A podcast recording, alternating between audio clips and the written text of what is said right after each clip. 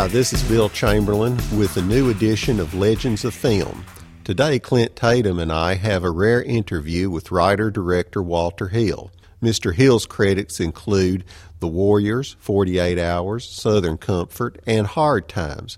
Hard Times, starring Charles Bronson and James Coburn, will be showing Saturday, March 10th at the Downtown Public Library on 615 Church Street in the main auditorium at 2 p.m. Now, on to the interview. Hard Times was your directorial debut. How did you get your first directing job? Well, I had been working as a writer in Hollywood and also working as an assistant director in Hollywood for about, oh, geez, I guess it was about six, seven years previous to that. And I had been fortunate enough to have finally kind of, well, I went, I went along a number of years, the typical struggling writer, I suppose you'd say. And then, uh, although my biggest problem was I never could seem to finish a script. And I was working as I say, as an assistant director and various odd jobs around Hollywood. I finally got serious about the writing and I started selling and actually rather quickly uh, as these things go, suddenly I was getting movies produced. One of them especially became a big hit movie. That was The Getaway that Mr. Peckinpah directed. And it was really off the strength of that that I was kind of faced with this choice of I could I could take some chances and go work for minimum and get a chance at directing or be defensive and try to be a high-priced Hollywood screenwriter and all that. But that, as far as I was concerned, that was no choice at all. I I rushed forward at the really the first possible opportunity. I knew a man named Larry Gordon. He and I had a passing relationship, and he was moving over from American International Pictures to uh, start a low-budget division at Columbia Pictures, and he uh, said to me, you know, would I consider directing if I wrote a script for him for, you know, the minimum wage? and uh, I said, sure. And he had a project about these kind of fighters that fight in oh, I don't know, barns and warehouses and et cetera. And uh, it was a contemporary piece, but I thought I thought it was something that appealed to me, and I made it a period piece, and then kind of rewrote it entirely, and we got it made. At the time, Charles Bronson was the top world box office attraction, and this was your first film as a director. What was the collaboration process between you two? Well, it was it was a funny thing. The uh, as I, I guess I indicated, the picture was meant to be a low budget, you know, I don't know what else you would call it, a kind of a B movie with a younger man playing the lead with not a not a top star, but to make the movie very cheaply and and see if we could, you know, in in kind of in the spirit of oh I don't know Macon County Line or one of those kind of movies that were somewhat popular at that time or what was the one with Joe Don Baker, Walking Tall, you know, that that that type of thing. And the studio uh, insisted that when I turned the script in, they said they thought we should take a shot at a, at a legitimate movie star. So they sent it to Clint Eastwood, who uh, turned it down, and they next sent it to Charlie Bronson, and I don't know how how much you know about how these things work, but you can wait quite a while sometimes. We got a call about a day later saying that Bronson read it and liked it, and would Mr. Hill come over to Charlie's agent Paul Kohner to his office and meet Charlie, and they could discuss it. So I tootled over there, and Charlie, uh, who was a rather formidable fellow, gave me this kind of death look, and and uh, uh, asked me why the hell I thought I was capable of directing this thing, and I don't know what I can't I can't exactly remember what the answer was, but I, you know it was in the vein of well, you know, if I could write it, I think I could direct it, kind of. and uh, I was hoping to get out of the room alive, actually.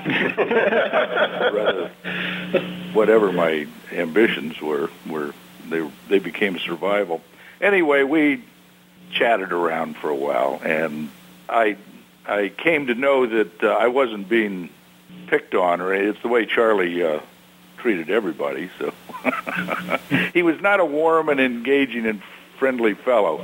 But the, the truth is that uh, to, to kind of answer your question a little better, that during the picture, Charlie and I actually got along very well. He was, as I say, he was not the kind of fellow you fell in close with.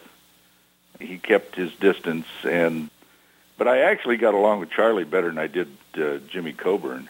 It was an odd thing. Charlie had the reputation of being a very difficult fellow at that point in his life, and I, I actually got along quite well with him. And Jimmy had the reputation of being a, a very easy guy to get along with and very pleasant, which, uh, by the way, I think was true. But I didn't get along with him terribly well. But I think it was just one of those kind of curious ironies. In the mo- your movie Hard Times, as it progresses, each fight scene becomes more intense. Could you discuss the choreography of the fight scenes? I, I, think your description is accurate. The the hard thing, among the hard things, if you do a film like that, is to keep the fights from becoming repetitive. And sometimes you get into a action situation. It's happened later in my career where things just fall together well, and the the shooting part goes goes well, and you're left with the best, you know, the best sequence in the middle of the movie, which is not the way it's supposed to be. Actually, the film has been criticized several times for the middle fight with Bob Tessier, the bald fellow, as being a better fight than the end fight.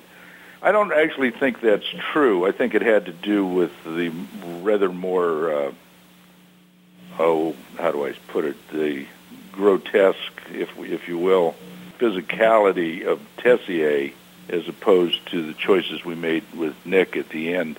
But I actually think the fight at the end of the movie is better done and a little more classical. And but as to the choreography, we did, I just worked it out on a day-to-day basis with the stunt coordinator, and the the script was a loose blueprint, very loose. But uh, I was I was rather enjoined, by the way, on the fights, not to make them bloody. If you'll notice that the the knockouts are all fairly clean, and there's virtually no blood in the movie. And the studio was on a let's not offend anybody by making. It, I think the perception was the subject matter was so tough, and the Bronson image was so tough, especially after Lethal Weapon. I'm sorry, uh, Death Wish especially after Death Wish, that if he'd been beating people bloody, it would have been too difficult to contemplate it for them at least, or the audiences, or whatever. So I had to, you know, there's certain promises you have to kind of make when you're getting your chance to be the, the director for the first time on a fair-sized commercial movie. Although this movie, it was, it was interesting. We had this low budget as I said, because of what it was originally designed to be, that never really changed. It just Charlie came into it, and they paid him a lot of money, and but uh, and Charlie didn't want the budget to change. Charlie didn't want to get on a movie that was going to take a long time to do. He wanted he liked to get in and get them done. So the idea that it was a small movie was actually rather different than most movie stars was very appealing to Charlie. In an interview, someone asked you once what makes a Western, and you st- stated, uh, lack the recourse of civilization to work out whatever problem there is, and the characters have to work the dilemma out themselves. Well, when I look at your non-Western like The Warriors, Southern Comfort, Streets of Fire, Trespass, even Hard Times, these characters are having to work out their own dilemmas. Do you consider these films somewhat westerns too? I do. I think I'm uh, hopelessly condemned. Uh, I mean, I think you could take, if I was feeling highfalutin, I could say they're very Greek, but I think it's really the fact that when I was a kid, I liked westerns best of all, and I think I just somehow, you know, those um, those experiments you read about in science where uh, they'll take a baby duck and put the clock next to it, and it thinks the clock is its mother or something. You know, I think that's the way I was. I just I grew up watching westerns, the whole rhythm and plot progressions and character dilemmas and all that. I think all my films in some some way or another are westerns or like westerns. I was I've just finished a movie shooting a movie in New Orleans and I was thinking to myself how much like I was the other day I was looking at parts of it and I was thinking you know, Christ, I've done it again. You know, it's uh, it's it's it's not even conscious half of it. So anyway, uh, I guess I plead guilty is the answer to your question. We're all Jim Thompson fans here. You mentioned earlier you adapted his novel The Getaway for Sam Peckinpah. I read that Jim Thompson also worked on the script. He did. He wrote. He he adapted the novel and did two drafts. I didn't know that when I came on. They they never showed them to me, and they just said, "Start. Here's the book. Write a script." I, I should mention it was Peter Bogdanovich and myself. Uh, Peter had been hired to direct the movie, and Peter hired me to write the script with him. And then Peter got into uh, disagreement on the movie. It was largely based on his availability or lack of because he was doing What's Up Doc. So they decided not to wait, and uh, they kept me going. Uh, and I finished my first draft. They liked it. They brought in uh, Sam. Sam came into it. Sam was just finishing up. Well, he had just finished Junior Bonner but he was also in post-production on Straw Dogs, which I see they have just remade. So he was very busy, and he he he then came in and immediately started prepping Getaway because they wanted to go fairly soon on the Getaway. So he was he was an incredibly busy guy at that moment in his life. But but Thompson, who I met later, had adapted his book. I never really have read both drafts. I've seen a couple of scenes that he wrote. I was later told that his drafts were very, very, almost exactly straight lifts from the book. Um, why not? If you had written the book, I mean, and somebody had hired you to write the script, I guess that would certainly be the normal thing to do. But they they had really decided that they didn't want to go. They didn't want an exact duplicate of the book. They wanted to go in different directions. So when people sometimes ask me about the liberties taken that I took with the book and all that, I'm, I'm a great admirer of the book, and um, people will ask me why we didn't use the El Rey sequence at the end or various other things, and um, you know, I, I try to tell them that well, had we done that, the, the movie wouldn't have been made. So I'm not sure uh, because Steve and the studio at that time, and nor did Sam actually when he came into it, nor did Peter, as far as that goes, when he he was working on it. Nobody wanted to go down that path, so I tried to fashion, I guess, a little more traditional approach in terms of cinema. One of my favorite films of yours is The Driver, and that was an original screenplay you wrote. Um, could you discuss the origins of the script? The uh, again was uh, uh, Larry Gordon.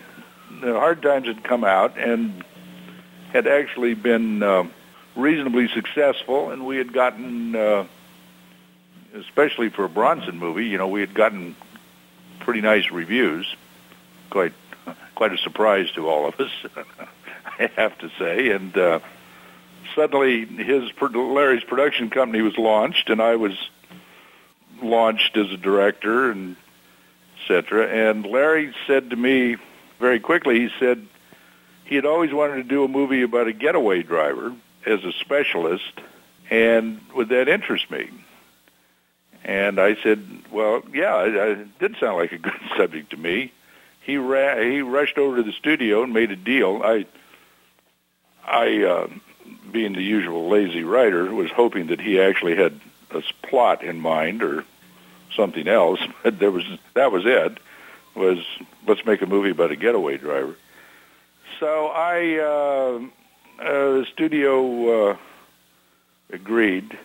So I went home and I wrote an original screenplay, and um, I guess I guess I was just wrestling around with this notion of how I can't think of another word. It sounds uh, rather pretentious, but how pure I could make something, how how undeviating, and how I was I was unhappy with Hard Times in certain ways. I I liked the movie very much, but uh, as these things go, but I was unhappy that it genuflected to a lot of traditional Hollywood oh, cliches, I guess you'd call them. And I wanted to make something that was uh, a genre film, but that really didn't compromise itself in traditional Hollywood ways. And the more I wrote on it, then the more I kind of got into that idea. And so I I wrote it very I wrote it as a very tight script. And then of course couldn't couldn't get it we couldn't get it cast for about a year and a half and um, all the actors turned it down. And I, th- I think I'm wandering around here. Did I answer your question or? Yeah, that's fine. yeah. Uh, the Warriors is a visually striking movie. How did you and Andrew Laszlo come up with the movie's look? Well, I I wanted it to be extremely lurid and use the full color palette, and I wanted it to be comic book like. I mean, I I kept thinking, and uh, I would say to Andy, uh, you know, the splash panels in comics is really kind of what you guys know what the splash panel is. Yes, sir. Yes, sir. Yeah. Um, you know, I wanted a series of kind of vignettes, and think of oh, we should always think of it as a splash panel, and that the movie, the aesthetic of the movie, really is comic book book in format I want a comic book come to life, even though it's kind of this little. I've always seen it as kind of a science fiction story, but um, it confuses people when when I say that because science fiction is you know rocket ships and ray guns and all that kind of thing. But uh, you know this is a vaguely futuristic, somewhat crazed story that has the technology of the time that it was made. Uh, they keep trying to remake it, but they're they're kind of, you know, I think they're defeated by modern technology where everybody has a cell phone and all that kind of business. Well, this is one of many great lines in this movie uh, you wrote. There's a line Keith Carradine states in Southern Comfort. He says, RC colas and moon pies, we're not too smart, but we have a real good time. And I'm just curious, how did you know about redneck culture so well? Well, I kind of grew. I guess in a way, I am a redneck. I grew up in most of my family's southern. I grew up in Long Beach, California, but um, I mean, I, I I would like to point out that that Carradine at that moment is objecting to the stereotypes of uh, and is being ironic, but it's a kind of left-handed defense of the people of the South. Where I grew up, we were kind of imbued with that type of culture. I mean, I, I very much grew up with country music and people that had immigrated, families that had immigrated to that part of California from from the South and the Southwest. So it never seemed strange. I always have this feeling I'm I'm um, going home anytime I go back to the South. Although it's it's a romantic bit of nonsense.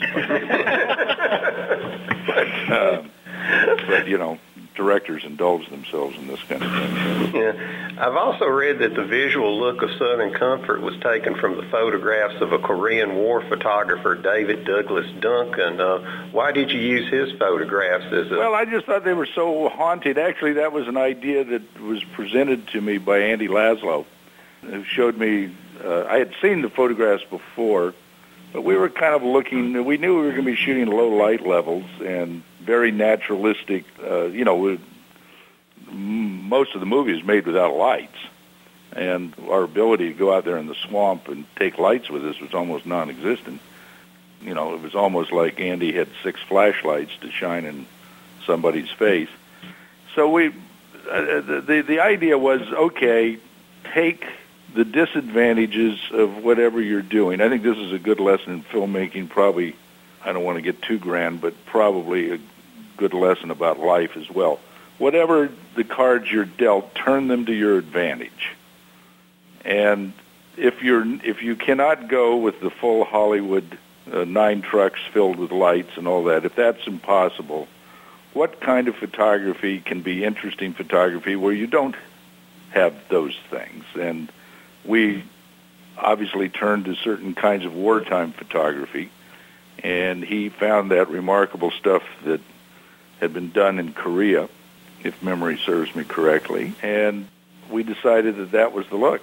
And I, I'm very, uh, although it's a it's a tough movie and it's a uh, it's certainly a bleak movie, but I'm I was I was very pleased with the film. I mean, I shouldn't say that, but um, in the sense we're not supposed to write our own reviews.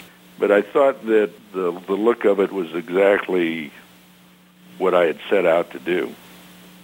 I was uh, just watching Streets of Fire yesterday for the first time in probably 20 years, and which I when it came out, I guess it didn't do really well at the box office. And looking at it now, I mean, it seems to be kind of the quintessential Walter Hill movie. It has, you know, rock and roll, the westerns, the you know, taking a lot of things from uh, the Warriors and moving them on. And, and I guess looking at it now, you know, in 2011, there's a lot of things out. Like I don't know if you know about the steampunk movement. That's yeah, I know really big. Yeah, I mean, and it just seems like. Uh, I mean, do you think that the movie was just you know too ahead of its time? Oh, I think probably uh, it was.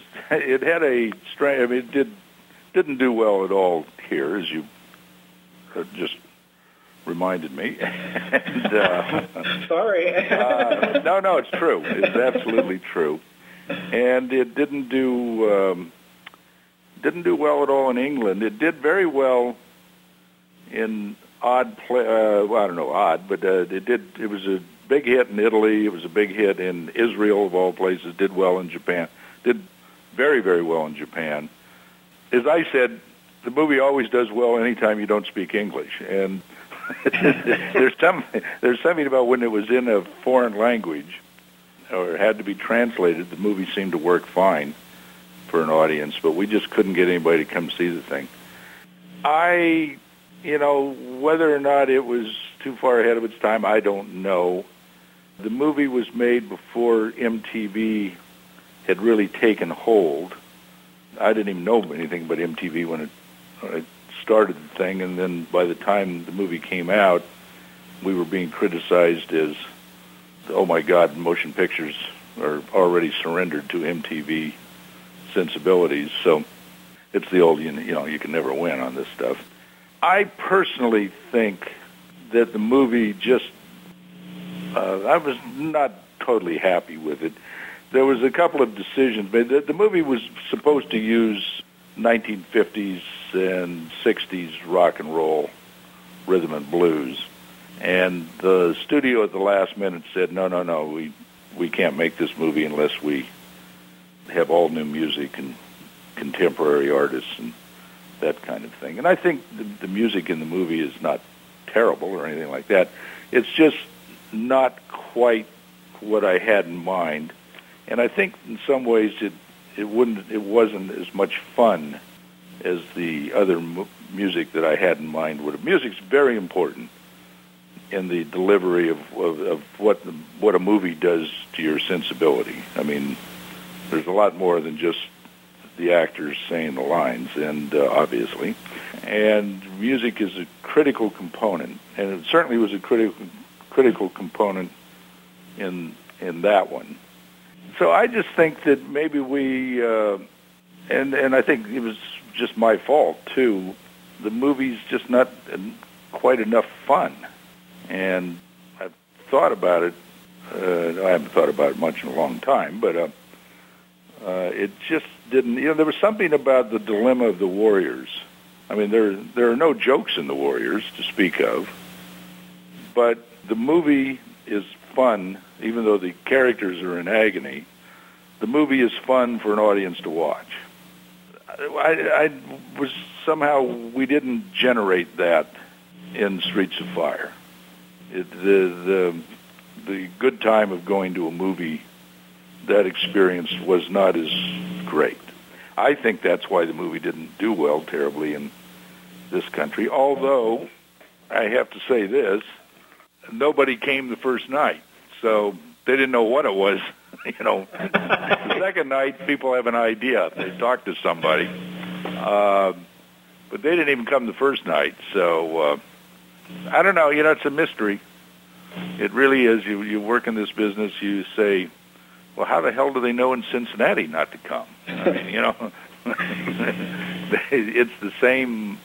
You know, you the the trailers and everything promise a great time, and it looks interesting. I mean, every movie looks interesting in two minutes, uh, or almost every movie.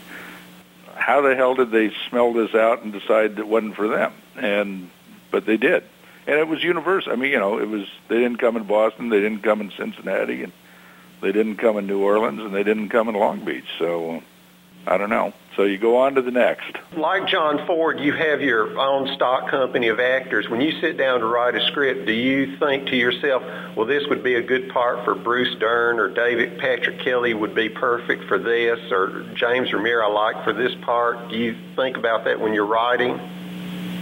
Not really. I've often written lead parts with characters in mind. I used to write everything for Lee Marvin. I never got a chance to work but he was always my ideal. I, uh, the actors I wanted to work with, I wanted to work with Lee Marvin, I wanted to work with George C. Scott, and I wanted to work with Jack Nicholson. I've never gotten a chance to uh, work with any of those guys. And then, uh, but but about halfway through, I'll decide. Oh, you know, that'd be a great part for Bruce, say, or you know, I could use Bruce in this one, or so it kind of a I don't start out that way, but it kind of begins to fit in, and then you then you can hear their voice, and then that helps you write it. Um, you were the executive producer, and you directed three episodes of Tales from the Crypt. Were you a big fan of the EC comics growing up? Yes, it was. Uh, as a matter of fact, I was I had optioned the comics and uh, had a deal with Universal, and we were wanting to make a um, you know, uh, one of those films where you do have several stories, and but that the Twilight Zone came out before we got that together, and the Twilight Zone was not a big success, and so the studio wasn't interested.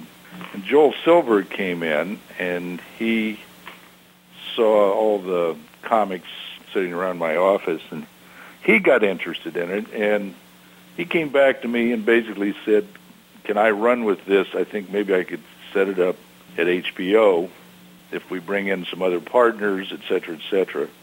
And I was off on a bunch of other things. I said sure to Joel. So my thing was they they wanted uh, the directors to agree to do three. So I said, look, I'll do I'll certainly do my three, but my my deal on the show is very simple you guys leave me alone when I do my three, and I won't bother the show. I mean, I'm not going to try to supervise the scripts or the way it comes down or something. So Joel took took really took took it all over, and uh, he ran.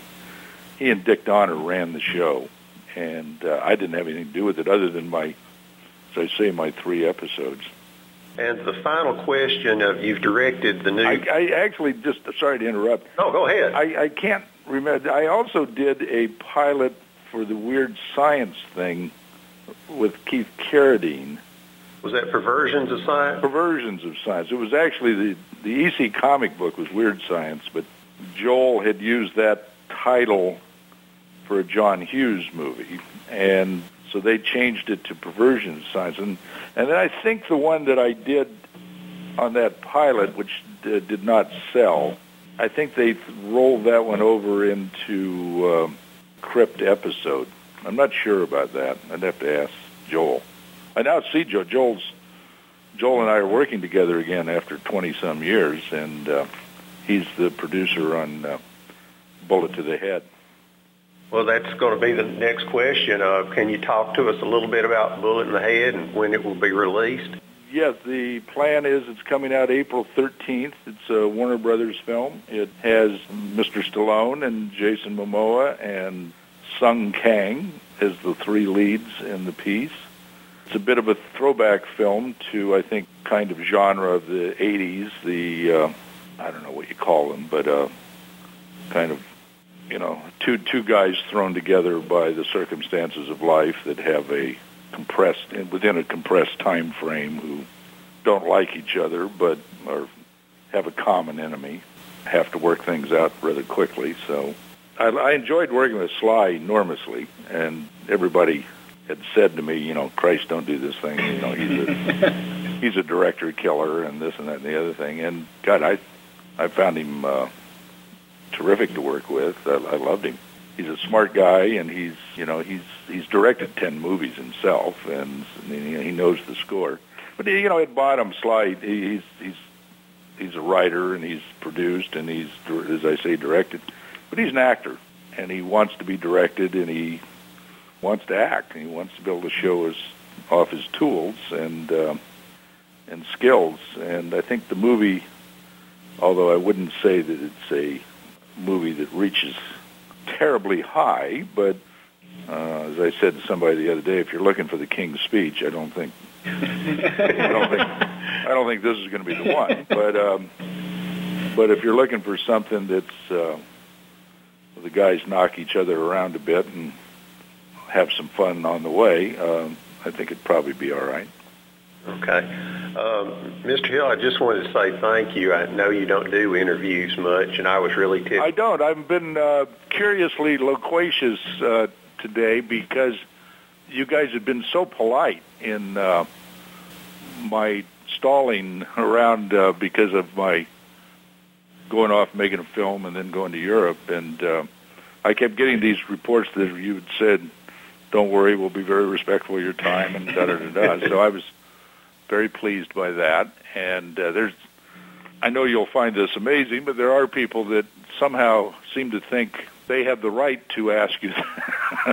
they have the right to your time and ask you anything they want. And um, so I, I'm a little tricky about that stuff. But uh, no, this has been fun. All righty. Once again, it was a thrill talking to you. And well, thank you, William.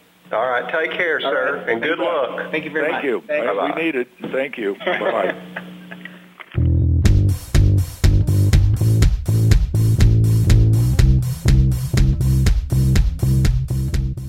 I would like to thank Walter Hill for doing the interview. Remember, come to the Nashville Public Library, 615 Church Street, in the main auditorium at 2 p.m. to see Hard Times. Mark your calendar, Saturday, March 10th, to see Hard Times on our big screen. And remember, it's free. Mm-hmm.